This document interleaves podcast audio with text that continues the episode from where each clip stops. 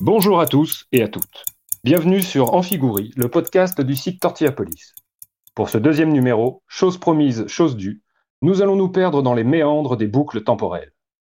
À tout seigneur, tout honneur, je me présente, Bénédicte, putschiste de circonstance m'étant sournoisement emparé du sceptre de la parole des mains de mon comparse, Jérémy. Bonjour. À cela deux raisons. J'aime la sensation de pouvoir que cela procure, et je dois bien l'admettre. Tu touches ta bille dès qu'il s'agit d'aborder les caprices temporels.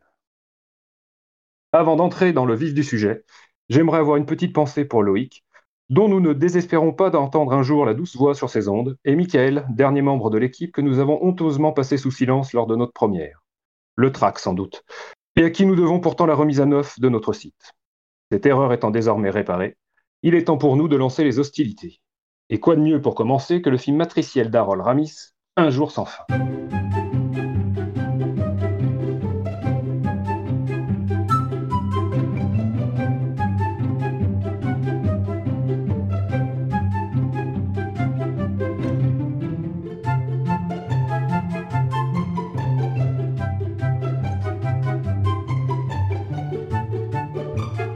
Avant de parler euh, d'un jour sans fin, on va peut-être expliquer ce que c'est une, boucle temporelle.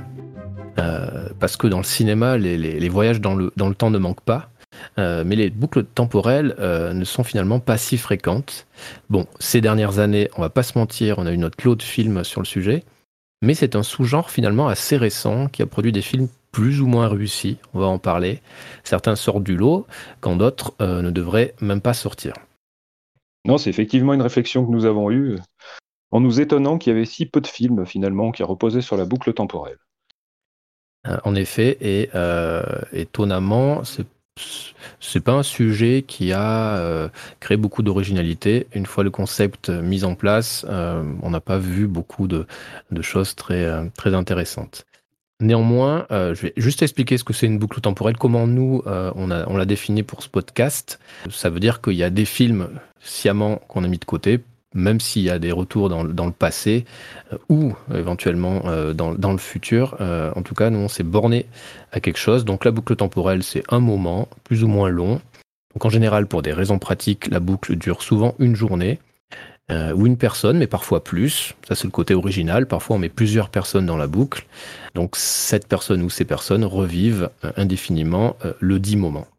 Du coup, le personnage ou les personnages vont se réveiller et vont recommencer encore et encore ce qu'ils ont déjà vécu. Donc, la boucle se relance en général après l'endormissement ou la mort du personnage. Et c'est là que ça peut devenir intéressant ou en tout cas rigolo. Et le reste de l'humanité lui, n'a évidemment pas conscience de ce qui se produit et n'a donc aucun souvenir des boucles précédentes. De fait, ça crée un, décalage qui est assez intéressant. Et euh, à noter juste qu'en général, la boucle n'est pas désirée. nous pourrons discuter ultérieurement, mais après, il y a différentes formes de boucles, on va dire. Il y en a qui, il y en a qui seront plus bénéfiques au personnage principal et d'autres qui vont s'apparenter à un cauchemar. Exactement, c'est ça. Est-ce que tu veux rajouter quelque chose sur ma définition? Ou tu la trouves parfaite mais écoute, elle me semble assez du. Bout des lèvres, hein, du bout des lèvres. Hein. C'est dur de me faire des compliments. Euh, je comprends. Du coup, j'ai une petite réflexion euh, que, je me que je me permets de faire maintenant, avant qu'on parle des films, mais euh, je me suis interrogé pourquoi c'était intéressant cinématographiquement. Évidemment, dès qu'il y a beaucoup de syllabes, c'est dur à dire. Ces boucles temporelles, et pourquoi même philosophiquement, voire spirituellement, ça avait un enjeu, ces boucles, ces fameuses boucles temporelles. Alors d'abord, évidemment, tu peux euh, me, contredire, hein, euh, voire me contrarier euh, si tu le souhaites, Bénédicte. Bien évidemment. Ce qui est vraiment évidemment hyper intéressant, c'est que tout est possible pour le ou la protagoniste. C'est-à-dire qu'enfermé dans cette boucle, finalement, tout lui est possible. il n'y a aucune conséquence à ses actes. C'est la liberté absolue. Donc, du coup, c'est déjà hyper intéressant sur le papier parce qu'on peut faire ce qu'on ce qu'on veut. Et plus que tout, aussi, derrière ça, cette boucle, elle crée une promesse d'éternité on ne peut pas mourir. on revient indéfiniment cette même journée. Et euh, j'ai pu lire, alors euh, les sources diffèrent, mais a priori, par exemple, pour un jour sans fin, cette boucle aurait pu durer jusqu'à 10 000 ans, euh, d'après certains acteurs du film. on ne sait pas trop, mais voilà, en tout cas, même si on ne s'en rend pas compte dans le film, ça peut durer une éternité. Donc il partait du principe que Phil Collor aurait pu rester cynique pendant 10 000 ans. Exactement. Du coup, c'est très long pour changer. Peut-être ça le, fond du sujet. voilà, donc du coup, dans cette boucle, vous pouvez aussi tout apprendre. On le voit hein, dans Un jour sans fin, il va apprendre le piano par exemple, il va devenir un virtuose du piano. On peut tout comprendre, on peut devenir même Dieu. Hein, après, c'est un, des effets comiques du, film, mais c'est vrai qu'on peut, on a le temps de, tout savoir, donc ça c'est hyper intéressant. Bah, je pense que le mot d'ordre, tu, viens de l'évoquer, c'est avoir le temps. Je que la boucle temporelle permet justement cette altération, du temps permet euh, au protagoniste, une fois qu'il a pris conscience euh, de l'engrenage dans lequel il est, enfermé, il a peut-être pas assez pris de temps les jours d'avant, et du coup ça lui permet euh, de rattraper un peu de ce temps perdu, pour peu que l'histoire le lui permette. Donc là, dans Un jour sans fin, c'est un peu le cas tu viens de l'évoquer, Phil Connors qui apprend le piano, qui apprend à s'ouvrir aux autres en, faisant que la connaissance de tous les habitants de ce village, de cette, de cette bourgade pour laquelle il n'avait que peu d'amour au départ. Euh, oui, c'est l'enjeu principal, enfin un des enjeux principaux de ce, de ce film, c'est en effet de montrer euh, aux gens qu'il faut profiter du temps qu'on a et ne pas courir justement après le temps. Donc je, disais aussi que euh, c'est intéressant cinématographiquement parce que le personnage peut devenir une sorte de, maître absolu de, cette boucle, un dieu de la boucle temporelle. Il y a une scène assez intéressante où euh, il sait exactement ce qui va se passer, donc euh, il fait, il explique à Andy McDowell qu'il qu'il est non pas Dieu mais un Dieu. Donc c'est assez rigolo, une de mes scènes préférées.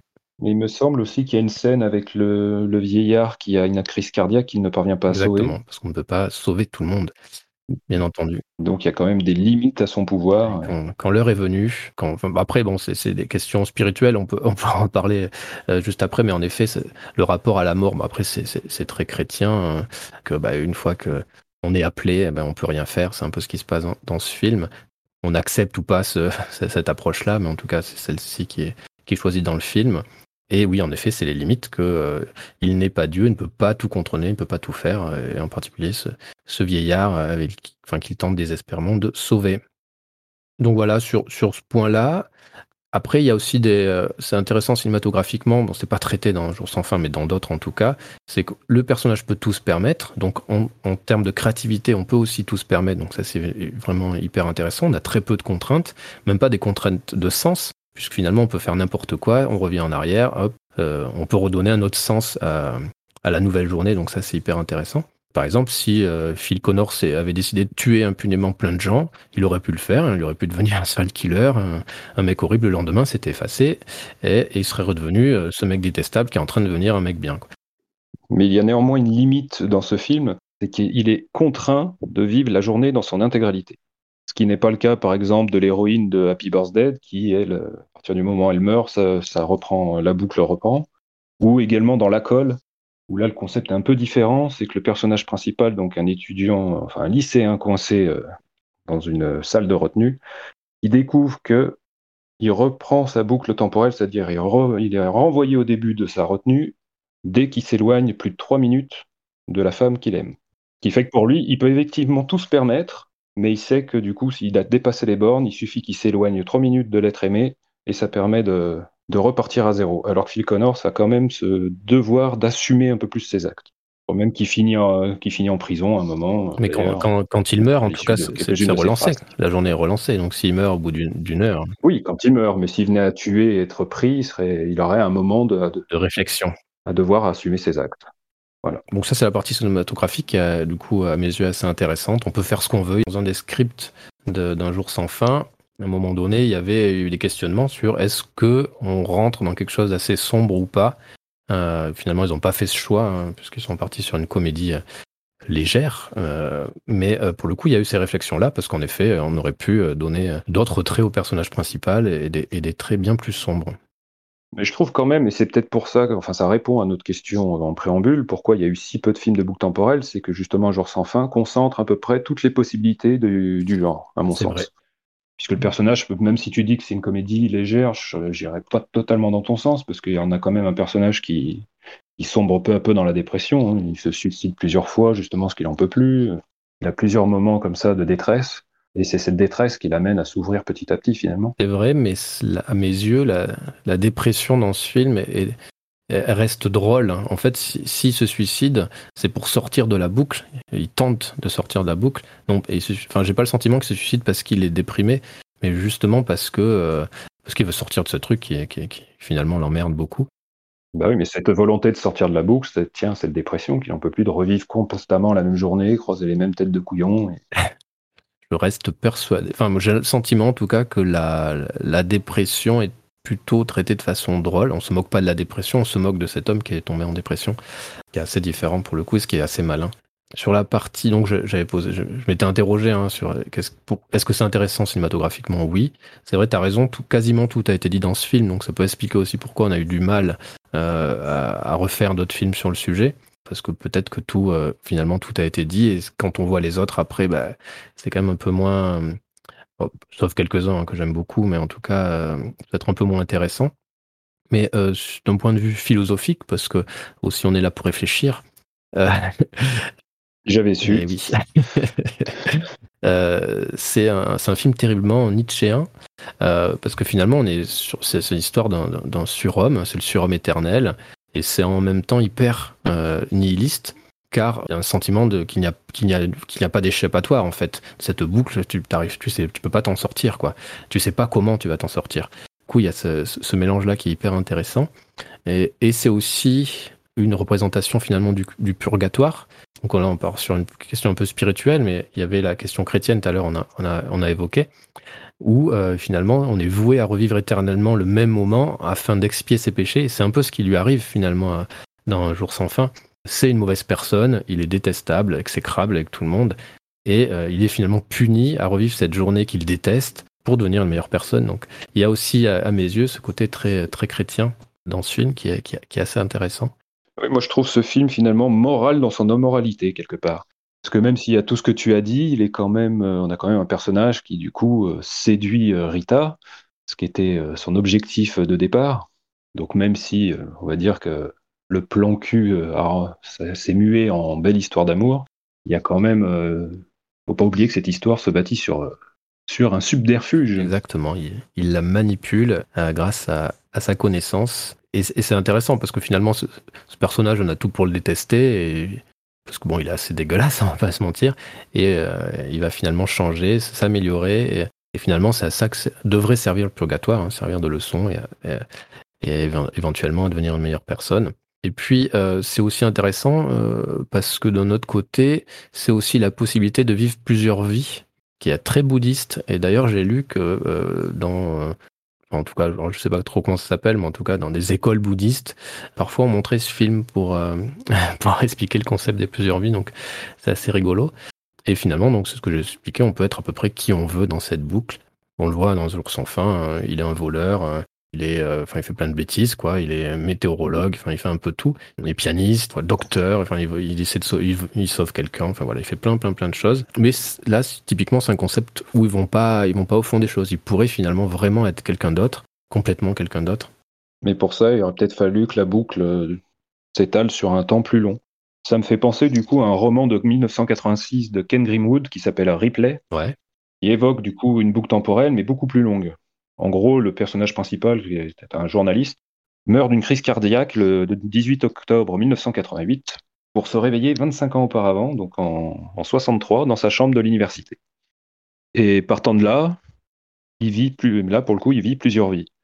Un coup, bah, sa, son premier réflexe est d'essayer de sauver Kennedy, en dénonçant Harvey Oswald, mais malgré tout, Kennedy meurt, preuve du complot. Il essaye donc une vie en étant vertueux, une autre vie en s'enrichissant grâce aux paris sportifs, une autre vie en, en, en, vendant de la drogue. Enfin, lui, pour le coup, il, vit à peu près 7-8 vies, euh, un peu comme le chat, quoi.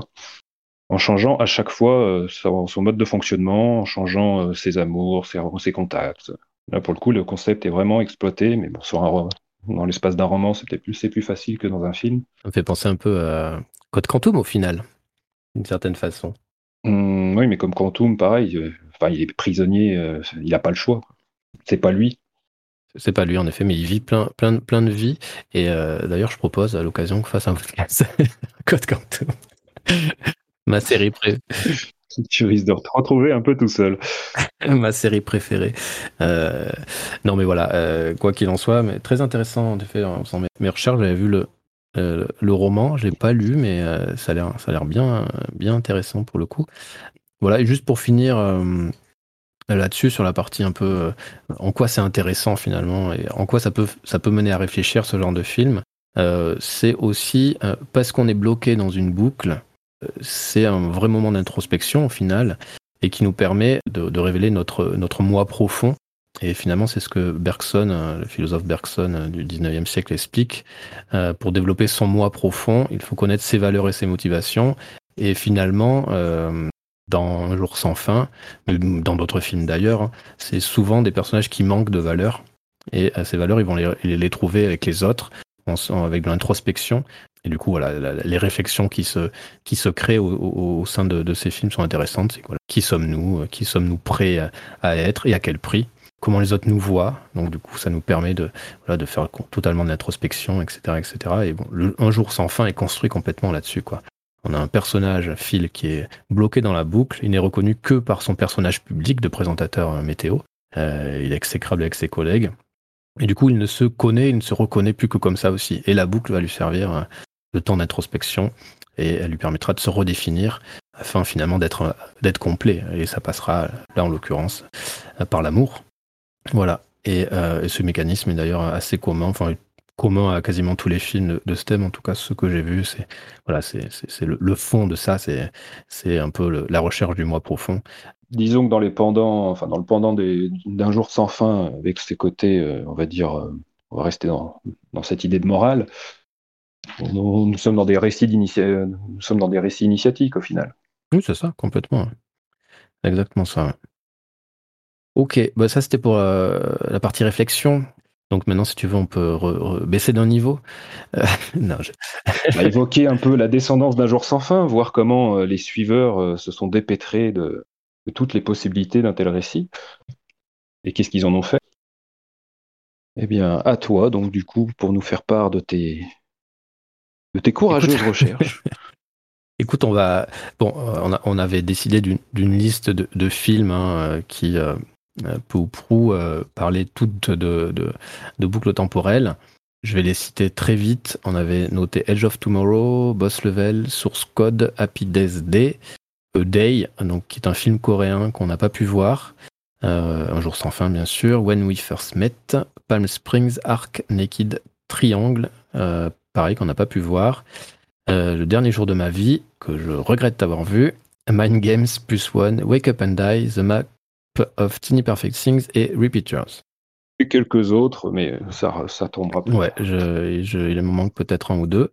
Donc voilà, bon, pour euh, l'idée, hein, c'est pas vous parler de tous les films, ça sert à, sert à rien, mais au moins on peut dire les films que vous pouvez éviter.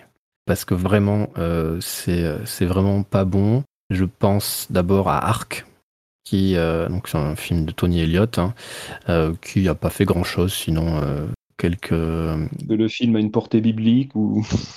Alors s'il y en a une, je l'ai pas, je l'ai pas comprise, hein, franchement. Non, non, c'est, euh, je sais pas quelle portée il a ce film. Déjà, déjà, j'ai pas vraiment bien compris tout ce qui se passait. Si j'ai bien compris, il y a une guerre civile qui fait rage. Le monde est plus ou moins plongé dans une apocalypse, voilà, sans ressources énergétiques. Et il y a un petit génie qui a inventé une machine qui est capable de faire l'énergie comme ça à l'infini. Mais cette machine, elle est un peu détraquée à un moment donné. Je ne pas les détails pourquoi et ça crée une boucle temporelle. Voilà. Et là où c'est plutôt intéressant, c'est que lui, va être, euh, le personnage principal va être pris dans la boucle temporelle, et les autres aussi, au fur et à mesure, vont être pris dans la boucle temporelle. Euh, les autres personnages. Donc du coup, ils vont, quand on est bloqué dans une boucle temporelle, ce qui est intéressant, c'est qu'on peut anticiper sur ce qui se passe, parce qu'en plus, il se fait agresser, etc. Je passe sur les détails. Mais quand les autres aussi peuvent anticiper sur ce qui s'est passé, ça devient un, vrai bordel. Donc ça, ça aurait pu être intéressant. Bon, c'est très mal fait, c'est assez mal écrit, c'est assez mal joué par ailleurs. Il n'y a pas beaucoup de budget, hein, ça se voit euh, à l'écran. Voilà, la, SF, parce que c'est un film de SF, hein, c'est vraiment que de prétexte, un contexte qui est finalement pas exploité. Les enjeux sont pas clairs, euh, et mieux de tout ça, euh, il glisse une pseudo-histoire d'amour ridicule.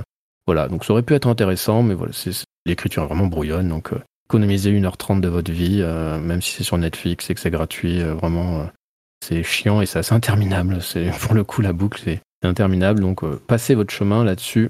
Disons que l'avantage de ce concept, finalement, et je m'étonne que Roger Corman n'ait jamais rien tourné dessus, c'est qu'il ne nécessite pas d'effets spéciaux coûteux. Finalement, un jour sans fin, on accepte l'effet boucle temporelle sans qu'il y ait le moindre ajout d'effets spéciaux ou d'imagerie science-fictionnelle au final. C'est juste un gros plan sur un réveil, une musique qui revient constamment. Et du coup, ça permet à des premiers films de, se monter sur un, un prétexte science-fictionnel pour finalement faire qu'un huis clos. Euh, je veux pour preuve le Wake Up and Die de Miguel Urrutia, un film colombien, donc c'est déjà assez rare pour être signalé, qui se contente de deux personnages, un lendemain de cuite, qui finissent dans le lit, euh, enfin la demoiselle finit dans le lit de ce monsieur qu'elle ne connaît pas, qu'elle ne reconnaît pas au réveil. Manque de bol, c'est un psychopathe et il la tue. Donc on retrouve un petit peu l'idée de Happy Birthday, le film colombien étant antérieur, et comme il n'a pas connu de sortie euh, internationale, on va dire qu'Happy Birthday ne lui a rien piqué. Et au final, le concept va pas, va pas très loin, va pas chercher très loin. On a, en plus, il joue sur. Euh, il se démarque de ses prédécesseurs du fait que, la que le personnage principal, Camilla, ne s'interroge pas vraiment sur, euh, sur cette boucle. À aucun moment se pose de questions. C'est comme si elle sentait au fond d'elle-même qu'il fallait qu'elle réchappe à ce prédateur. Et il n'y a pas de moment où elle se dit Bon sang, je revis la même chose, euh, qu'est-ce qui se passe? Elle se pose pas ce, genre de questions et la finalité du film, de toute façon, ne cherche pas à expliquer, mais serait plutôt dans la transmission du mal, en fait. Qui nous amène à des films un peu plus qui ont traité la boucle temporelle comme des pièges cauchemardesques. Donc tu as évoqué Triangle, que pour le coup, euh, si, j'ai vu il y a longtemps, mais pour le coup, on est en plein dedans. Et il y a également euh, Time Crimes de Nacho Vigalondo, donc ils sont assez proches dans le, dans le fait de mêler euh, boucle temporelle et finalement paradoxe temporel puisque les personnages qui vivent cette boucle interagissent avec d'autres euh, d'autres versions d'eux-mêmes. D'accord. D'où les paradoxes temporels. Et ils se rendent compte qu'en fait, les personnes qui peuvent, par exemple, dans Triangle, l'héroïne se fait tirer dessus, bah, va se rendre compte en revivant la boucle que celle qui l'a eu tard dessus n'est autre qu'elle-même. On se retrouve comme ça avec des personnages démultipliés et qui rend, euh, qui rend la folie un peu de, de ces visions. Et du coup, c'est drôle quand même ou euh, parce que là, en le racontant, ça a l'air drôle quand même. Ah non, on est, là, on n'est pas du tout. On n'est pas du tout dans, dans l'humour. Là, on est vraiment dans le fantastique qui vire à l'horreur, avec des fins, euh, des fins qui ne résolvent rien finalement. Pas question d'histoire d'amour, plus de survie et de compréhension.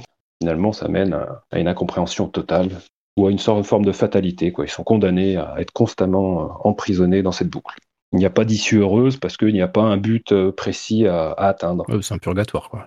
clairement, hein, ils sont en enfer. Et euh, auquel ils ont rajouté un paradoxe temporel. Euh, mais du coup, ils en sortent jamais. Non. Ok. Et pour le coup, on est vraiment sur la boucle interminable. Ok. Dans le genre interminable et aussi insupportable, je pense que je vais pas me faire des, amis, mais je suis désolé, je vais dire du mal dans un film avec Zoé Dutch. J'ai un peu découvert cette actrice, même si je l'avais vue dans Zombieland 2, qui a été aussi un moment pénible. Zoé Dodge, c'est quoi? C'est la petite fofolle C'est ça, c'est exactement ça. En rose bonbon, là? Ouais.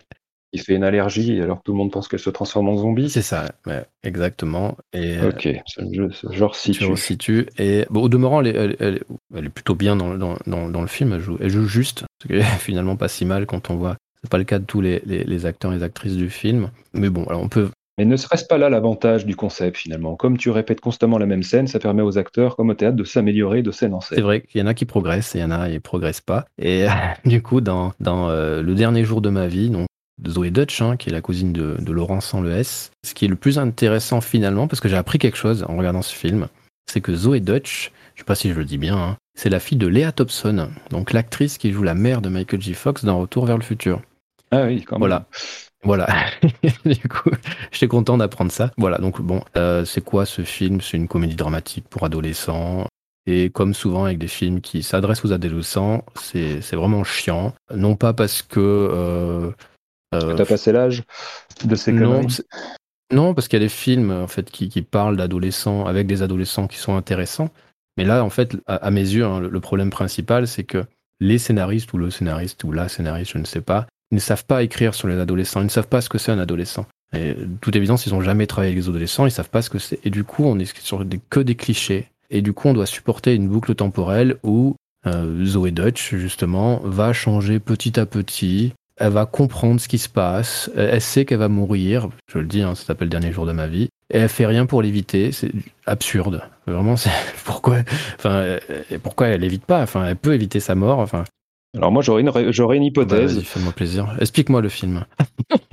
à, mon avis, c'est parce que c'est écrit dans le roman. Parce que c'est tiré d'un roman à la base, donc je pense que ça fait partie de toute cette vague euh, de romans adolescents que le cinéma s'accapare pour essayer d'obtenir des succès. Donc les problèmes d'écriture que tu évoques, ça serait intéressant de savoir s'ils émanent des scénaristes ou si c'était déjà présent dans le bouquin de Lorraine Oliver. Ok. Bah, écoute. Donc pour la prochaine fois, tu seras condamné à lire le bouquin. Et non. attends, s'il faut être bloqué dans une boucle temporelle prendre conscience que les gens autour de nous ont aussi des sentiments, sans déconner, euh, ça vole pas trop. C'est ça hein, le sujet du film. Hein. C'est le fond du film, c'est ah bah oui en fait les autres c'est aussi des êtres humains, ils ont aussi des sentiments, je vais être gentil. Ah, on retrouve ça un petit peu dans la colle. voilà, bah écoute, euh, en tout cas ça m'a ça m'a ça m'a gonflé, mais je suis allé au bout, je suis assez content. Ça se passe, euh, en tout cas les, les, paysages sont jolis. c'est plutôt pas mal. La, bon, la photo est pas géniale. Mais elle meurt comment du coup? Elle meurt, euh, spoiler alerte, écrasée par un camion en sauvant quelqu'un. Voilà. Je dis pas tout. Ah, c'est. Alors, elle savait que le camion arrivait. Enfin bon, c'est. Non, mais c'est. Voilà. Euh, c'est nul. Non, non, c'est vraiment nul. D'autant plus que, en fait, c'est. elle, meurt déjà dans d'autres boucles. Elle meurt dans un accident. Et donc, elle revit sa boucle. Et là, parce qu'elle sauve quelqu'un qui allait pas bien, en gros, eh bien, euh, elle a sa place, j'imagine, au paradis, parce que après, on, revoit euh, euh, le personnage regarder son cadavre, quasiment un peu heureuse, un peu libérée. Donc, j'imagine qu'elle aura sa place au paradis, j'en sais rien. Ah oui, elle visait juste à, faire une bonne action. Oui, c'est ça. C'est ça, et c'est en fait, c'est pas très, justement, pas très profond. Et ce qui est un peu dérangeant dans ce film et dans d'autres sur les boucles temporelles, c'est que justement la boucle temporelle permet de prendre son temps et d'aller au fond des choses. Ce film euh, bah, n'y va pas, ne sait pas y aller et euh, arrive avec sa morale un petit peu, euh, biaisée, un peu euh, pâquerettes quoi. Et, du coup, c'était un peu, un peu, un peu long. J'avoue que je l'ai vu en plusieurs fois, hein, parce que je me suis endormi plusieurs fois devant. C'était pas le, meilleur moment de, pour cette préparation de podcast.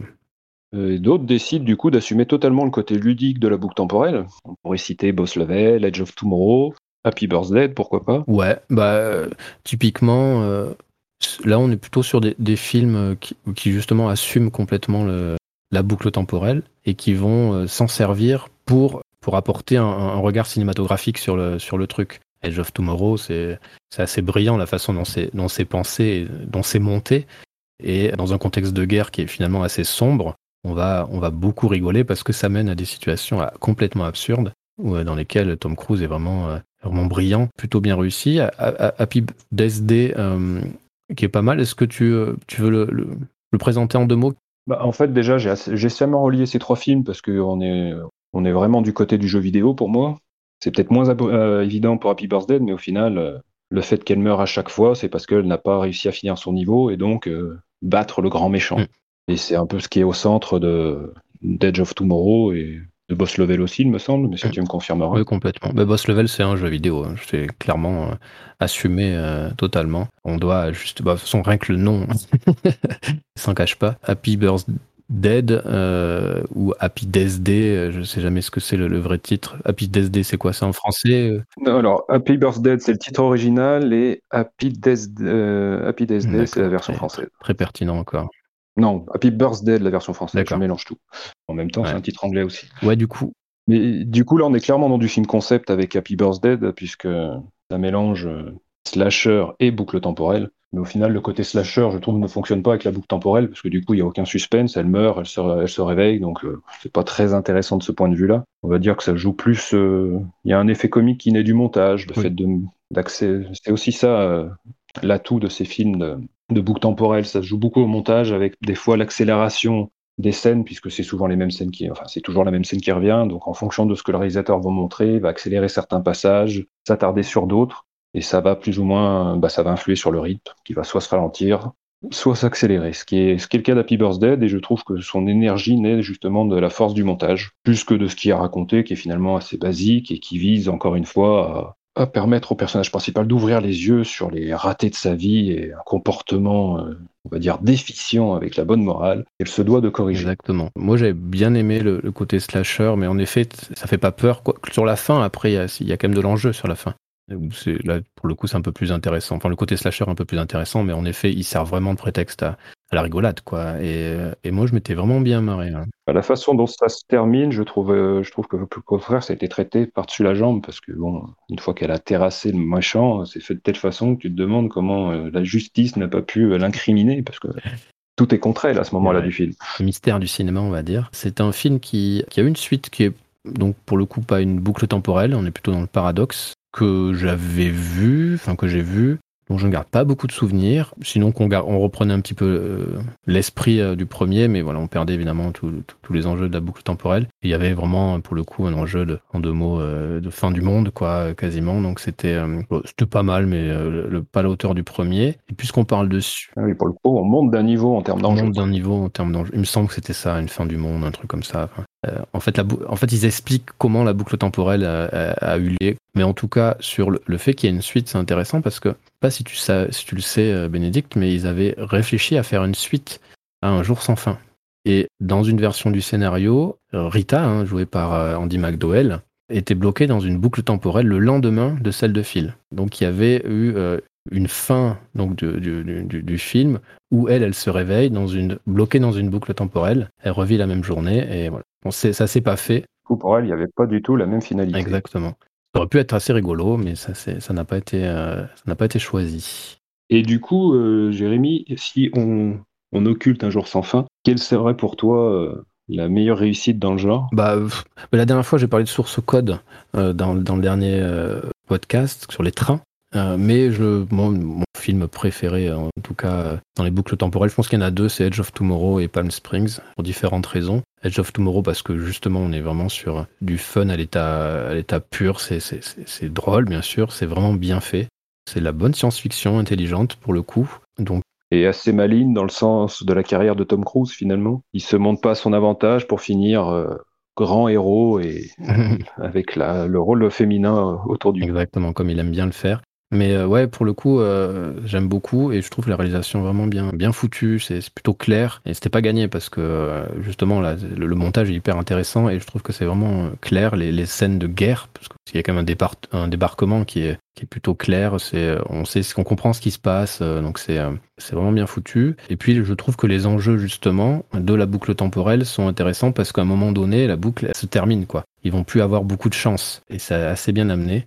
Ah ben, on en revient dans ce concept de jeu vidéo, Ils n'ont plus de, ils plus de vie euh, en plus. C'est ça, mais complètement, c'est exactement ça. Après, j'aime beaucoup Palm Springs qui est sorti, je crois, l'année dernière, qui est donc une comédie romantique et qui, euh, pour le coup, euh, tient surtout grâce d'abord à ces deux interprètes principaux, hein, qui sont Andy Sam, Samberg et Christine Milioti, que j'aime beaucoup, me font beaucoup rire. Je trouve qu'ils ont un, un, potentiel comique, les deux, qui est qui est assez puissant. Et là, c'est une journée, c'est un mariage. Et ils vont évidemment faire plein de bêtises, plein de conneries, c'est assez drôle. Et évidemment, ils vont développer parallèlement à ça une, histoire d'amour, mais c'est peut-être, c'est pas forcément le fond du sujet. Et, elle, lui, alors, il est bloqué depuis des mois, voire des années dedans. Et elle, va décider de justement apprendre euh, les lois de la, la, la physique pour comprendre pourquoi elle est bloquée, qu'est-ce qui se passe, qu'est-ce qu'il faut faire pour s'en sortir.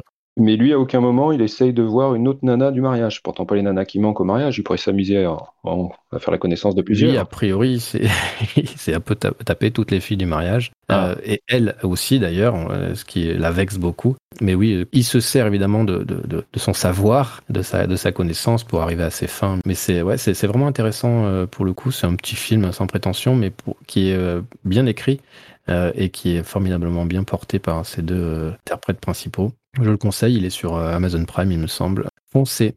Ben moi, de mon côté, je m'en tiendrai à un seul titre, un film sorti la même année que Un jour sans fin, qui aurait dû sortir au cinéma et qui finalement s'est retrouvé à la télévision, parce que le studio de l'époque euh, qui détenait les droits du film, la New Line, euh, a pris peur en voyant le stade avancé du film d'Harold Ramis et donc a décidé de s'en défaire. Et c'est donc Jacques Scholder qui a fini par le réaliser et ce, et ce film s'appelle Minuit une, prisonnier du temps. Donc ce qui est intéressant, c'est que lui, il prend le parti du thriller, qui permet au personnage principal d'amasser des preuves pour essayer de comprendre la machination dans laquelle il se retrouve bien malgré lui embarqué. Et là où il se détache euh, également d'un jour sans fin, c'est qu'il explique le pourquoi de cette boucle temporelle.